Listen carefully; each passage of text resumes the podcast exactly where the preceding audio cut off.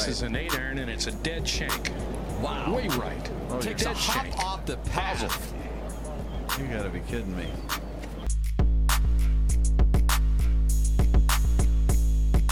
Very tough pitch shot right here. You gotta hit it into the hill, one hop up and bite, and it's in. Kind of like that.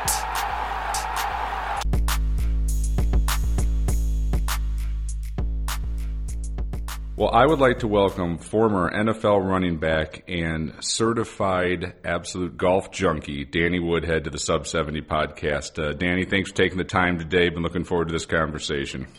Hey, thanks a lot, man. Uh, thanks for having me on.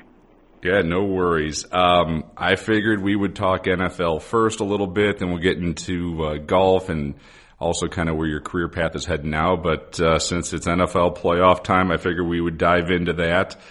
Um, first question: When you when you see this time of the year and you're not that far removed from the NFL, do, do you miss it, or is it one of those things where once it was done, you're good just kind of being a fan and watching it, or is it hard not to have the competitive spirit kick in there and be like, I could be back out there playing again? Yeah, I still love the game. I really do. It's, I mean, it was something that I was a part of for so so long, and I mean, you don't just lose the love for the game. Now, as far as do I do I miss playing the game? Zero. I, there, there's nothing I miss about playing football. I loved it, and and I really believe that I, when when I say this, that I gave everything I had out of my body to the, to football. I, I, everything everything that I could have given to football, like as far as effort, I I used that all up. I'm way way way past empty, so I I, I don't miss it. I, I I love the game. I and I will always love the game. You you ask our kids, are we a football family? They'd say, heck yeah, we are. We my all my kids, my my three oldest, eight six four and eight, eight six and four year old, they all are in a pick 'em every week against each other. Not college, but NFL because that's what that's what we know. That, that's that's the life that we've had. So we love the game. It's just I just don't have any desire to play it anymore. Do I think you know? Do I think I can? Could still? I I don't know. Maybe, but like that, it doesn't matter because I don't want to. I I, Yeah. I I really have no interest in it. I have I have way more things that I'm way way more passionate about now. Did it used to be? uh, you know, one of the main things I was passionate about in my life? Heck yeah, it did. But uh, I, I've moved on. It, it when it, when I said I was going to be done playing, I was done. I hear you. Um, it's always still an interesting perspective of somebody who played at that high of a level for that period of time, no matter kind of what professional sport it is. So it's always interesting to get that that person's take and kind of segues into this next one. So you played a lot of years in the league, and you have a regular season game, and now we're in the playoff season. What's the difference or feel in the locker room, or a vibe in the stadium, or intensity level difference between a regular season game and a playoff game? Well, I mean, it's a you lose, you're done.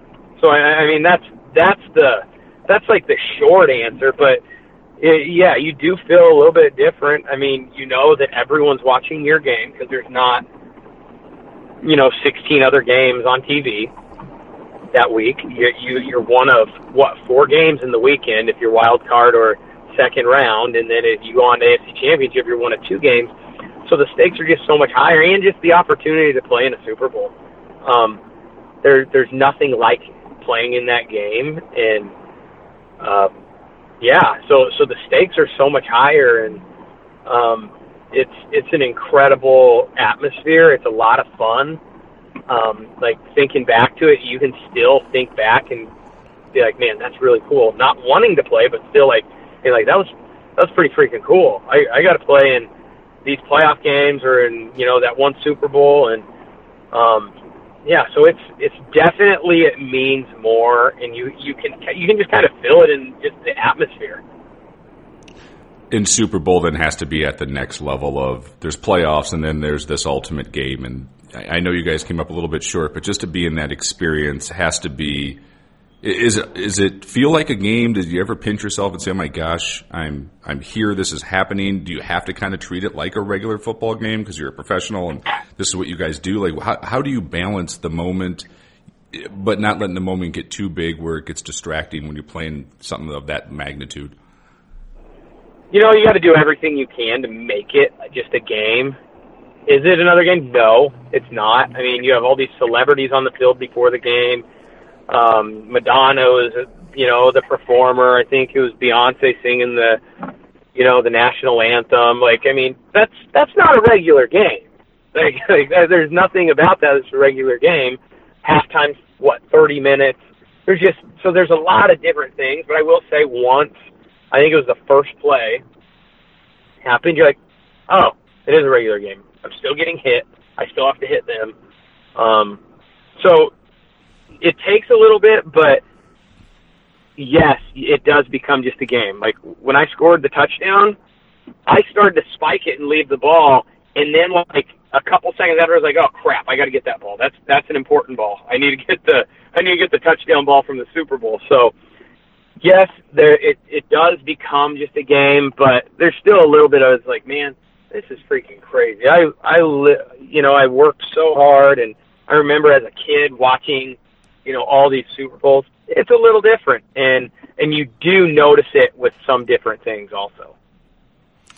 Well, I'm going to ask you to put your uh, analyst hat on of uh, looking back at the games from last weekend. Uh, what's the couple games that, that kind of got your attention? What was sort of your takeaway? And then we can segment that into the games coming up. So, you know, trend lines that you like, um, potential teams that you really think are kind of peaking at this point in time. Is there anything that kind of caught your interest from uh, the outcomes of, of the games from last week? And then we'll segue into the upcoming matchups.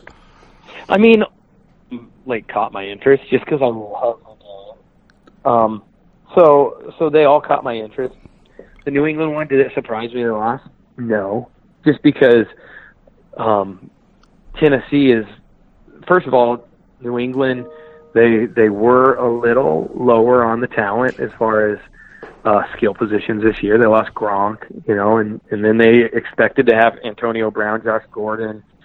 Um, so like it's not quite the team I don't think they thought they were going to have either. Um, and they so they they didn't have everyone maybe that they anticipated early on in the year. Um, but that's life, and they they understand that. But so that that one didn't really surprise me, just because you know if if you could score point, points on them, score enough points, you're going to be able to beat them because they had a tough time scoring points. Uh, I, I think everyone likes to say that it's it's Tom. You know, like oh, is he getting older? That's not the case. Yes, is he getting older? Of course, but that's that's not why they. Tom is not the reason they lost.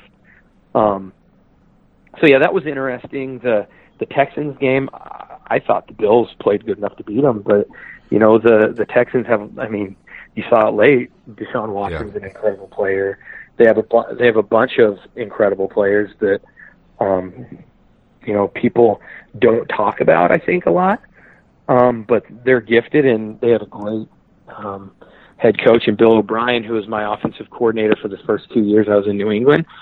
Um, and I don't think he gets as much credit as he should. He went to playoffs I don't know how many times with backup of backup quarterbacks before Deshaun got there.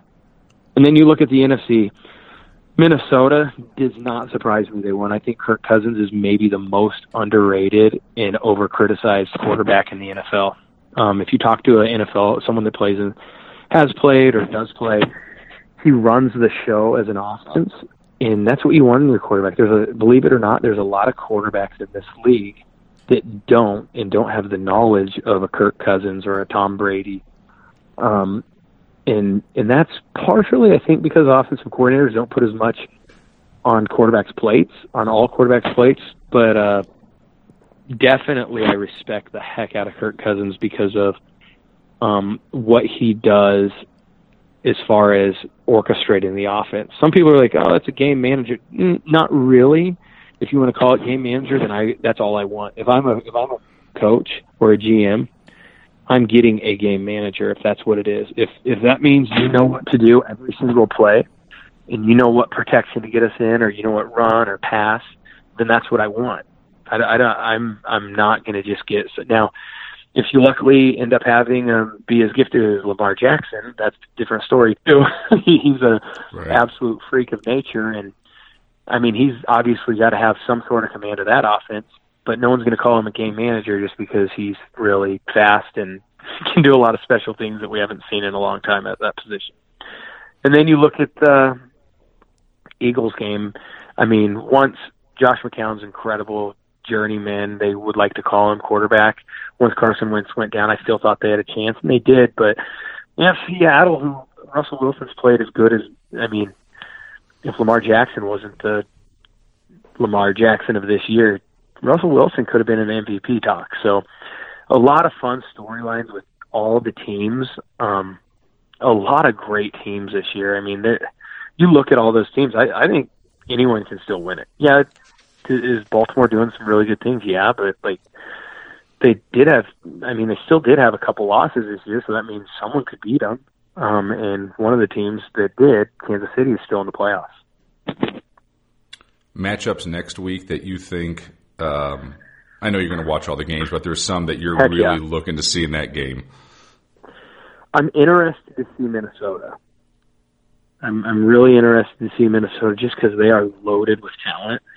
They have one of the better running backs in the league, in Dalvin Cook, and then they have Thielen and Diggs on the outside, and Rudolph's still a good tight end. So they're offensively they're good, but also they have a good defense, and they have guys that can play on defense. I I think their team for me to watch that isn't you know a team that has a bye. And then the other one, I'm really interested to see what the Titans do. Um, I really, really am, just because they can run the football and play defense, and that's what you're gonna you're gonna have to just try to do that against you know Baltimore. And so I think it'll be really interesting um, what the Titans and what the Vikings do, just because those are the two teams. Like if I'm thinking of teams that I'm interested in watching from Wild Card Weekend going into the second round. Hey everyone, it's Jason at the Sub 70 Podcast. Hope you're enjoying the conversation with Danny Woodhead. Wanted to make uh, an announcement. Uh, two new products coming in in January. Uh, should be towards the middle, late part of the month. The uh, 699 Pro irons with uh, reduced offset, little cleaner top line, kind of a new uh, category in golf for players distance. Uh, that should be available very, very soon. And also our AL6 arm lock sub 70 all milled putter should be available in late January as well. A great way of being able to uh, lock that putter into the left arm, take the hands out of the stroke, and make a few more putts. Uh, if anyone has questions on fitting or needs help or anything like that, we're always glad to help. Thanks for all the support. Hope you're enjoying the conversation with Danny, and thank you for listening. I was going to ask you too about uh, Tom Brady and, and what he has accomplished his career with you playing with him. But if you could kind of, you know, I'm sure there's tons of things he does at, you know, at an extremely high level, but over that extended period of time for he's been that great for that long, is there one or two things that, with your experience of playing with him, that just makes him such a great competitor and such a great player for that extended period of a time where people can see film on him, yet every year he still goes out and plays at a really, really high level? I, I think the thing is, is obviously what he's been doing, what he's done with his diet and how he's eaten, because that takes out what it does is it takes out inflammation of your body, which you can recover faster. You're not going to feel those aches and pains quite as much. Now he's 42 years old; he's still going to feel aches and pains, but makes it a little bit more manageable. So I think the thing that he does with that, um, he takes his craft so serious that he's watching everything he puts in his body and and that's important that's that's super super important but outside of like you know what everyone's saying with the TB12 method and him doing his diet and you know just the way he takes care of his body I think something that he does is he leaves I mean it's it's kind of what all you know patriots do and the the mantra there is do your job and basically what you do is just leave nothing to doubt. So you're prepared for every single situation that you know might come. Are you going to win them all? No, you're not going to. But if you've done the preparation and you've made sure you're you know ready to you know go out and succeed, if you know if you do well in each situation, that's all you can ask for. I mean, you ask Tom, I I think he's pretty pleased with um his preparation and getting ready for last week's game. It's just they lost, I mean, and that's just part of it. That's part of the game. Um, you know, to expect them to win every Super Bowl is kind of nuts. I mean, people people are just calling for his like, man, he's old. They're twelve and four. I mean, you you ask anyone in the league if they'd go twelve and four if they'd be happy, they'd say, heck yeah, we would. It's hard to it's hard to go ten and six, nine and seven in the NFL. If we could go twelve and four, and that'd be the worst uh, thing that's ever happened. You know, the, the history of you know your organization. I think I think it's I think it's going to work out. The other player I was going to ask you about before we get into the golf side of stuff is uh, Philip Rivers, who was your quarterback when you were at uh, San Diego. I saw you on Twitter kind of going back and forth with people, and it seems like you have nothing but respect for his ability and his leadership and the way he plays. Uh, any idea where he could potentially be next year? And once again, uh, great player for a long period of time. Would you what did you enjoy playing, or what about playing with Philip did you enjoy the most? I should say. Uh, he was very similar to Tom as far as he was meticulous on. I mean, he was going to cover everything going into a game in preparation.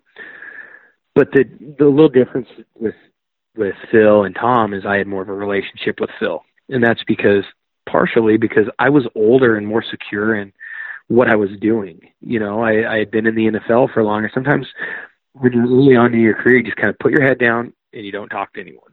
And that's kind of how I was in New England. I mean, I had friends, but I'm saying like you just put your head down when you're at work and you just work. And that's a little bit how I was there.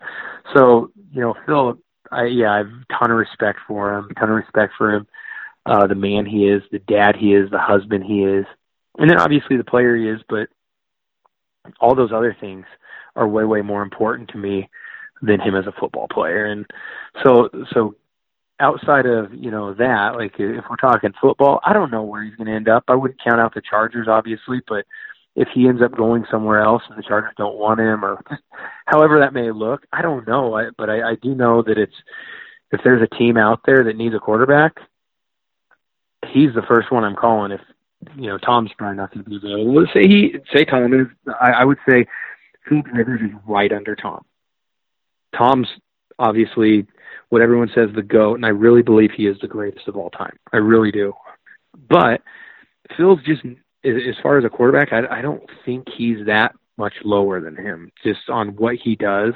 Everyone be like, well, yeah, this, that, and the other. It's like, well, they're in two different organizations. I, I think so many people on Twitter or just fans, they want to be like, well, he didn't do this, he didn't do this. It's like, you have to under, like, there's such big things that go on in organizations. This isn't just football. This is businesses. Like if you have a, a poor culture or poor leadership or whatever it may be, it's going to make things difficult. It's going to make things harder to succeed. Uh, the the healthiest cultures are usually the best teams. Uh, I, I was fortunate to be at, at Baltimore for a year.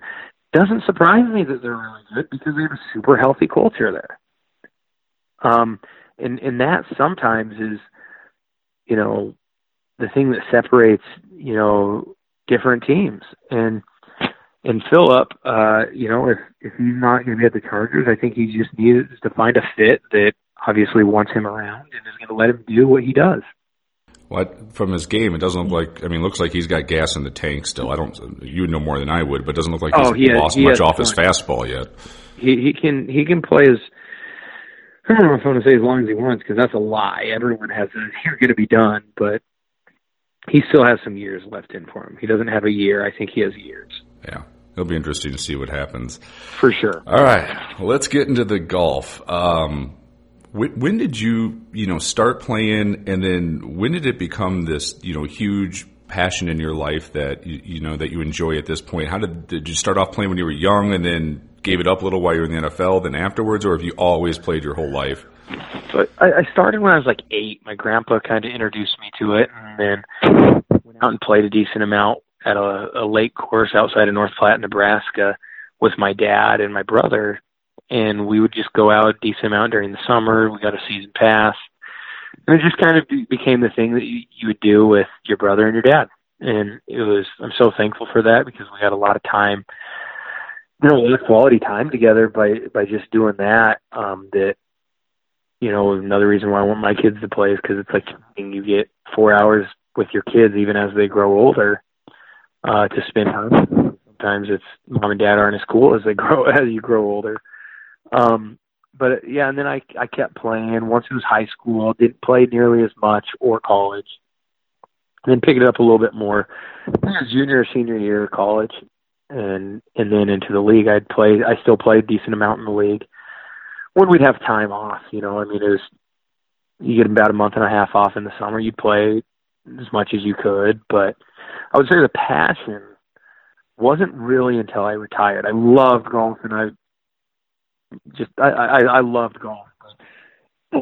It wasn't until I retired that I was like, man, I'm doing everything now that I can do to get better. I don't care what it is. I'm going to find a way to get good. And and basically what what I've kind of seen is I put my football passion into my golf.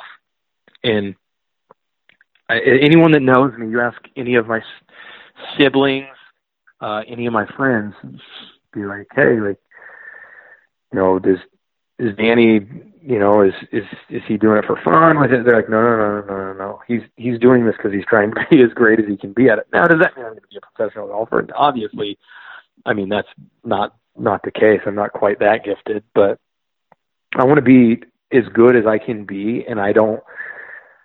I want to make sure that I don't leave a or I don't add a stroke because I'm an idiot on the course or because I haven't tried to.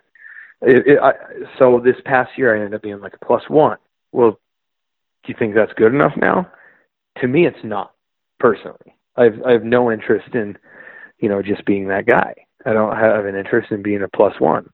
Now, obviously, it's a plus. Now it's a rabbit hole you end up going down, and you're like, well, I want to yeah. be a plus two, or I want to be a plus three, I want to be a plus four.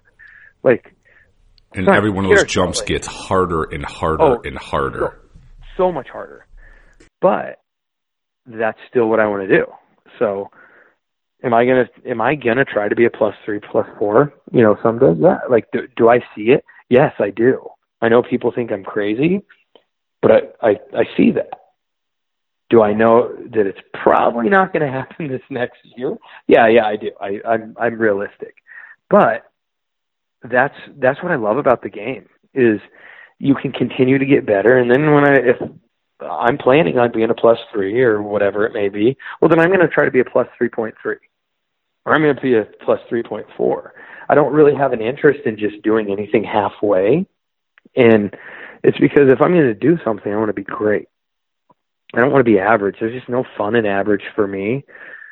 Um and I know I can probably I know some some of my friends with siblings, whatever, be like, gosh, he's just he's a little much sometimes. Eh, I might be, but uh, that's just kind of how I'm wired. Would a goal maybe to be playing like in a mid am, like a U.S. mid am, or really high end amateur events? I mean, there's some really good play that happens. You know, like you said, the guys get Yeah. to plus one, plus two, plus three. You know, just a little bit below a tour player, but I mean, you can. There's some great amateur events if you can kind of get into that realm of of capabilities, which sounds like you're close. Maybe is that sort of the goal where you're playing, you know, in those sort of north south events and uh, U.S. mid ams and those sort of you know uh, high end, high quality amateur golf. Yeah, I'm I'm not going to say I haven't thought about that. I mean, uh, I, I'm trying to just get better, you know, each year. But yes, um, I yeah, I, I I would love to play in stuff like that. And have I thought of stuff? Yes, I have. Um, am I there yet? No, but like that's that's what's so cool about it is like I have something that drives me, and um, that's outside of you know uh, obviously the most important thing in my life is my faith and family but I, I love having something else that drives me um you know outside of that i mean i it's it's something that even though you, you know how it is being in the midwest you don't have golf all the time like there's months that you don't play well i have a golf club in my room always i have uh indoor places that I will go and practice and hit. um, just because I want to. I I, I want to be good. I that's that's if if I'm going to do it, if I'm going to make that my hobby or my passion or whatever it is, I want to do everything I can to be really good. Does it mean it's always going to work out? No. Am I? Eighty? Yeah, probably. Um, but that's okay. It's it's something that I'm uh, doing everything I can can do to be uh, as good as I can at. Now, with uh, growing up in Nebraska by North Platte and going to college in Nebraska and still living in the Omaha region of Nebraska, growing up, did you ever think Nebraska would be this crazy hotbed for some of the best golf that there is in the world in the state of Nebraska? And there's a new club coming up that uh, King Collins is doing the design work out in Homer. Uh, Nebraska called the Landmand. I mean, the Yep. layout is supposed to be amazing from what I heard. These are the guys who did Sweetens Cove. Uh, did, did you ever think that Nebraska would be this? You know, it is. It's a hotbed for really high quality golf. No, I, you know that's that's what's funny. I don't know if I really thought about that, but it, it, like you said, it is, and it's it's amazing golf, and anyone that hasn't needs to find a way to get out this area. Just because the golf is insane, you're it's a little bit more remote areas. It's such a fun, fun experience. If if you've never been to any of these type of places, um, Sand Hills obviously is not the most easy to get on.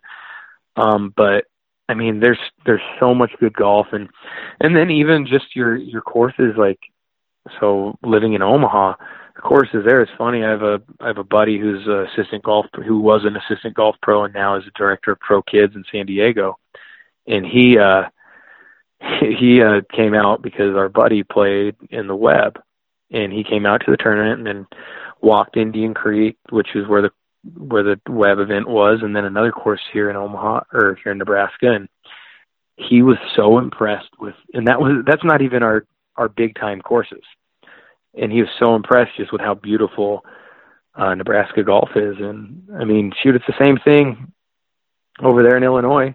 Uh, the the courses are beautiful. Um, it's green, depending on if it's tree line or not tree line. It's just it's it's really really good golf, and and besides the the months that are cold, you can't really get much better golf than you get here in uh here in Nebraska. Well, I'm looking forward to uh, we'll get out and play a little bit this summer out to the Dismal River Club and uh, go experience that one. But I'm sure people are tired of even hearing on the podcast, but how much you know I love No, that it- area of it. That, that's I, a place you- I haven't played. I, I and I can't wait to play. Yeah, it's. I went out there for the first time. I think like in 2007 to that region. We played Sand Hills and and Dismal and and and hung out there. And I was just 2007 or eight, one of those two. But I was blown away. Like I was just hooked instantly. And I think a lot, that's a lot of my friends who I've, you know, from uh, Chicago where it looks a little bit more like you know like driving down 80 through Nebraska, where it looks like cornfields. And a lot of people don't realize if you go north of North Platte, you know, in Mullen area, about 75 miles, 75 miles kind of north and uh, a little bit west, there's these rolling sand mounds and you're at 2,500 feet elevation. And it's like the best links golf experience ever because the wind is there.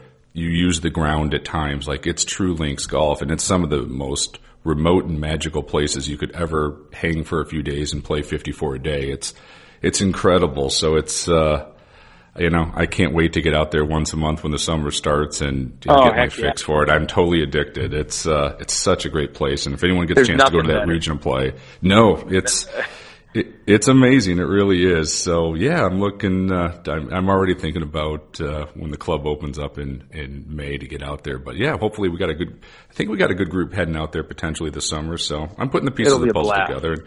Yeah, it's going to be a be a good time.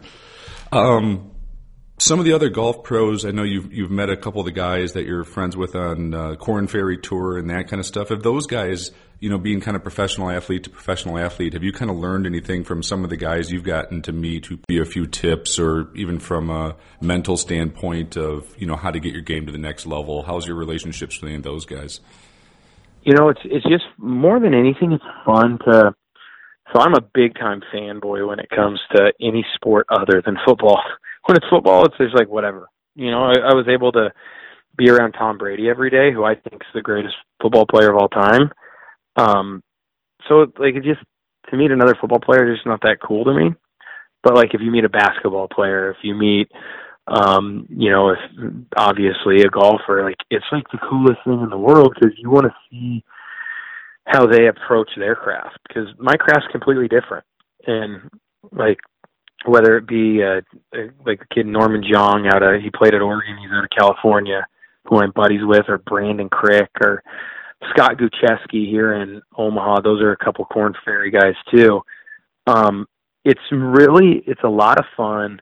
You know, have I asked some questions? I have a little bit, but I like more so. I like just to watch and like their demeanor and how they carry themselves, because that's that uh, that's that's important too, and just in in how they approach each shot. Because you know, I've I haven't played competitively for that long, obviously, and that is something fun to pick up on, just the different things, and and it's also fun too. Like be, before I, you know, you know, before I retired, I I knew some of them, and just it's just it's cool to because then maybe you can add something in your uh, in, in football because there is crossover in all sports, whether it's mental, um, physical, whatever it may be. There's crossover. It's just it's cool to be around. I thought it was always cool to be around other athletes who are at the highest level, and maybe, yeah, like I'm not going to lift the same as a basketball player. I'm not going to lift the same as a golfer, but just just the way um, they go about their business is really really cool to watch. From working out, so when you used to work out for the NFL, it's obviously a lot of strength, you know, it, it's size and it's, you know, it's explosive moves. Has your workouts had to change for the sport that you're now playing? Have you done a, a different routine? Uh, and if so, what have you sort of changed in your body of what you're you're trying to accomplish with uh, working out for, for golf versus your your old profession? Right. Well, you know what? I I've weighed anywhere from or all the way up to 207 at one point, and now I'm down to 190 because I said I want to lose weight so I can just move better, have more mobility. Obviously, for my golf swing. Um, so yeah, I don't I don't lift as much like weight, just because I don't. I'm someone that I blow up really fast. Like I think just because my muscles were conditioned to. But if I went and said, "All right, I'm going to try to get my upper body strong," I'd get strong really fast, and my my muscle growth would be kind of out of nowhere. So I don't want that. So what I do is now I do a lot more cardio.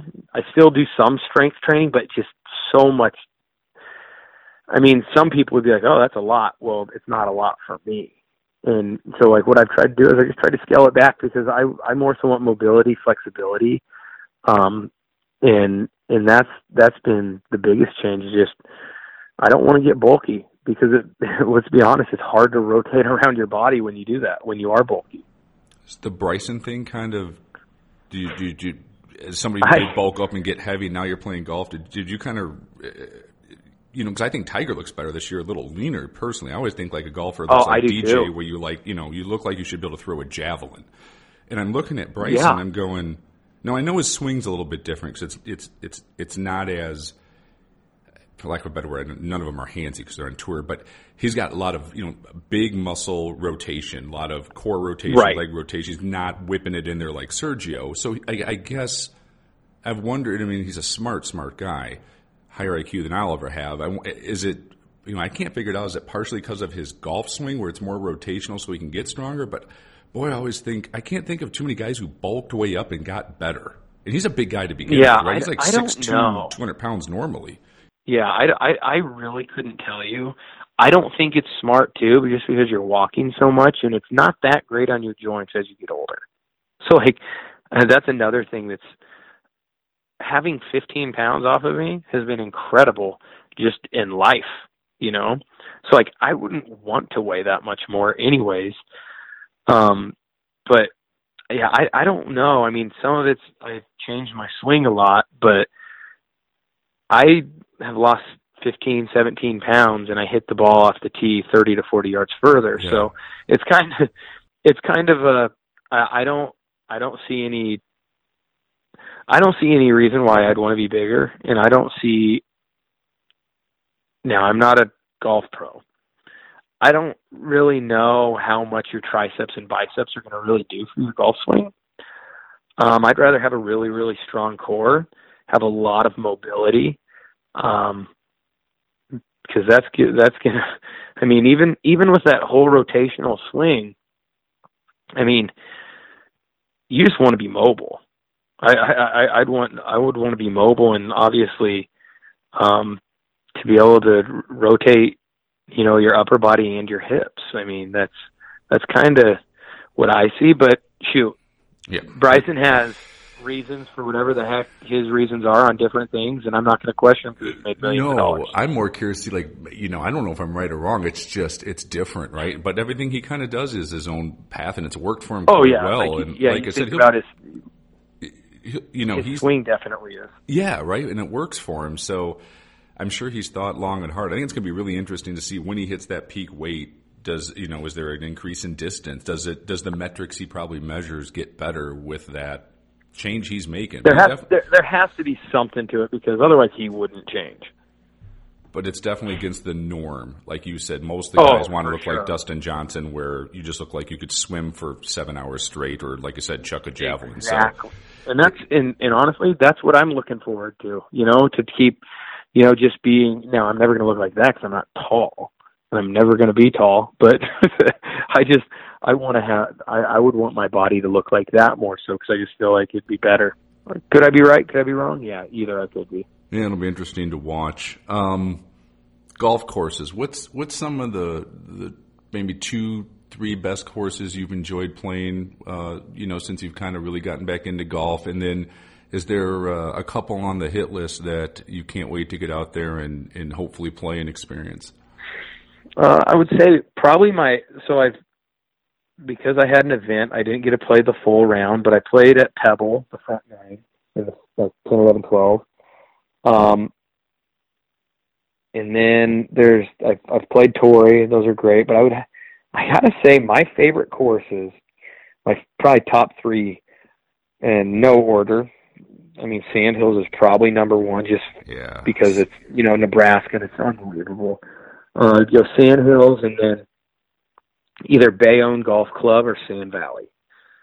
Those two were stupid awesome. I, mean, Sand Valley. those were Oh, Sand Valley so good, and then Bayonne, I don't know if you've heard of Bayonne Golf Club. That's insane.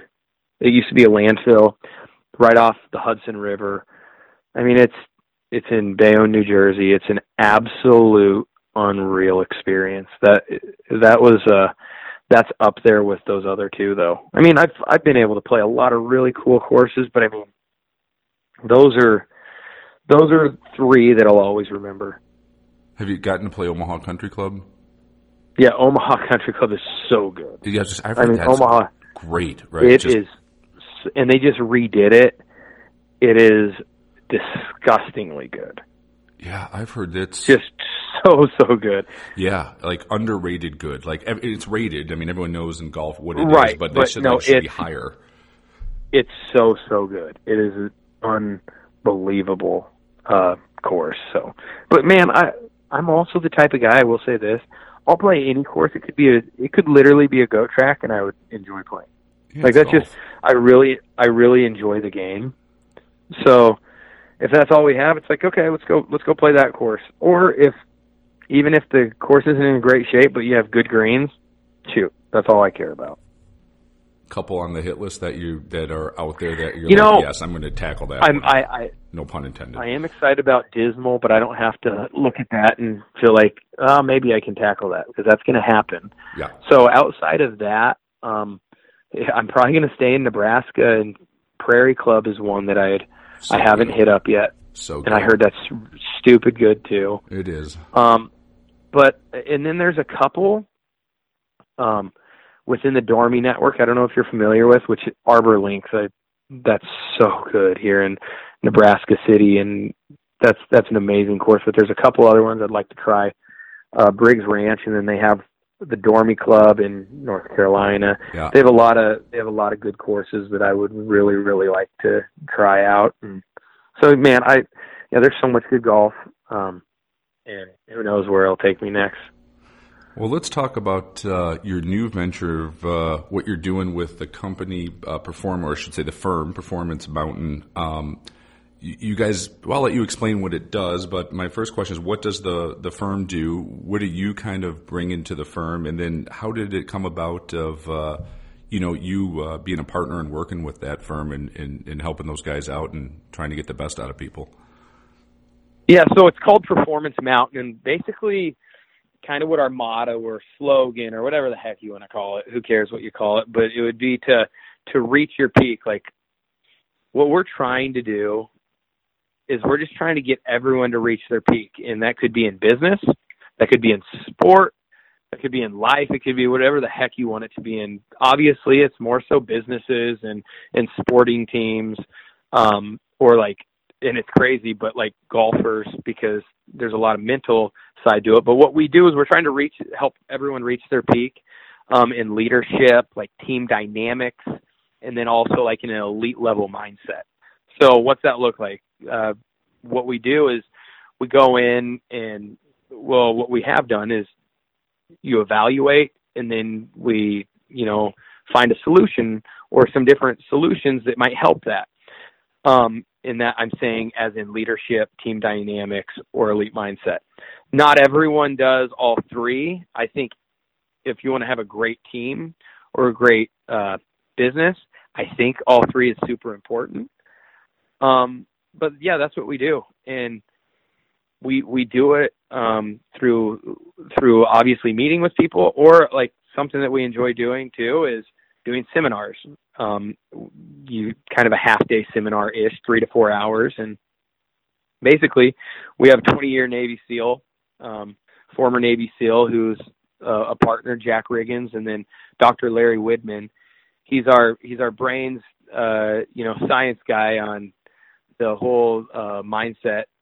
Um, he's a psychiatrist, and he does the whole mindset stuff and like the elite mindset, like breathing techniques, different things. So that'll come in more so, or not more so, but a lot of times with athletics, but also in companies and just like just decision making, how to treat others. Um, the so the team dynamics is like a culture. Like what what's what's important. Obviously, I bring my background where I played at probably the best organization in the NFL for three years, and then I've also played at some others that maybe weren't as successful. So you see different things, you see what works, what doesn't. Um, and basically, what we're trying to do is we want people to be the best that they can be at whatever they're doing. Um, and that's where we get the whole reaching your peak deal is we we want you to be the best you or your business to be the best business that it can be. Because i think too many people settle for average sometimes and like yeah that can be fine and everything but why not try to be the best there ever was?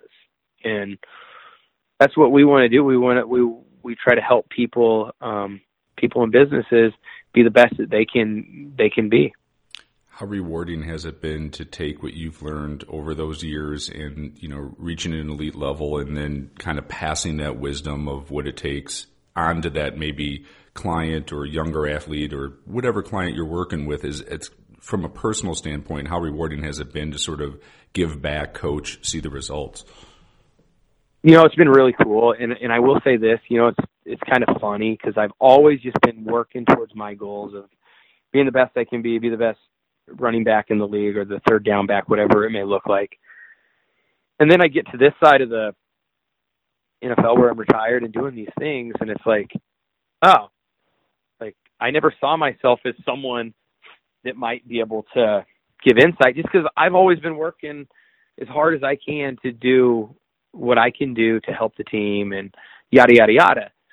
And it's it's been a it's been kind of crazy because people want to hear my story or want to hear um you know different things as far as how to lead or or or the different things that are important in a culture and and just basically like all the different things that my experience is like really cool to see but then once you work with people um uh, for an example with you know maybe an athlete I've worked with it's been really fun to see the growth that they've had, whether it be in their leadership, their part in in the the culture of that team, um, and and as they change, to see the team change, and then to see how successful they are, and maybe we're not the reason, but maybe we're a you know a percentage. Maybe it's not us. You know, I don't want to ever take credit for people's talents because that would that that's not right but we do everything we can to help them tap into what they can do. And it's been amazing. I always thought i wanted to be a coach. And then once i realized the coaching hours i was like i'm never going to be a coach. And then i got into this business and it's like holy crap i am coaching and and i'm i'm doing what i felt like i was supposed to do all along and that's help other people uh kind of just reach their best how cool. Um, if people want to find out information on Performance Mountain, what's the best way to for potentially a client or a business or an athlete to, to work with you guys? What's the best way to find information on it? Um, I mean, there, there, there's so many different ways you, you can. I mean, because of social, social media, uh, nowadays, nowadays can, you could, I mean, you can go to my page and it'll have, uh, something on, on my Twitter, but probably the the easiest way um, you know that you know anyone could do it is just go to performancemountain.com um, and it kind of gives all the all the different stuff that we do on there. Um, and and that's probably the easiest way but then you can also uh, follow us on on Twitter Instagram HQ underscore PFM um, for headquarters performance at Performance Mountain um, but yeah, the performancemountain.com is probably the easiest um, way to to get plugged into us. If not, shoot me a shoot me a message on Twitter or Instagram. I mean, they they've made it so easy nowadays. Uh, the internet's made it so easy for people to once you hear about it to find things. So you can you can find it very easily there. But performancemountain.com is the easiest. Well, thank you so much for the time today. I really appreciate it. Um, looking forward to the NFL playoffs, and uh, the weather hasn't been this bad, at least in Chicago and Nebraska. So hopefully, spring is coming soon, and um, we can get back to golfing again outside. And uh, we'll definitely get that trip planned out to Dismal this year. Um, looking forward to playing with you. But uh, thanks so much for coming on. I really enjoyed the conversation, and uh, best of luck with everything that you're doing. Hey, thanks a bunch, Jay. Appreciate it.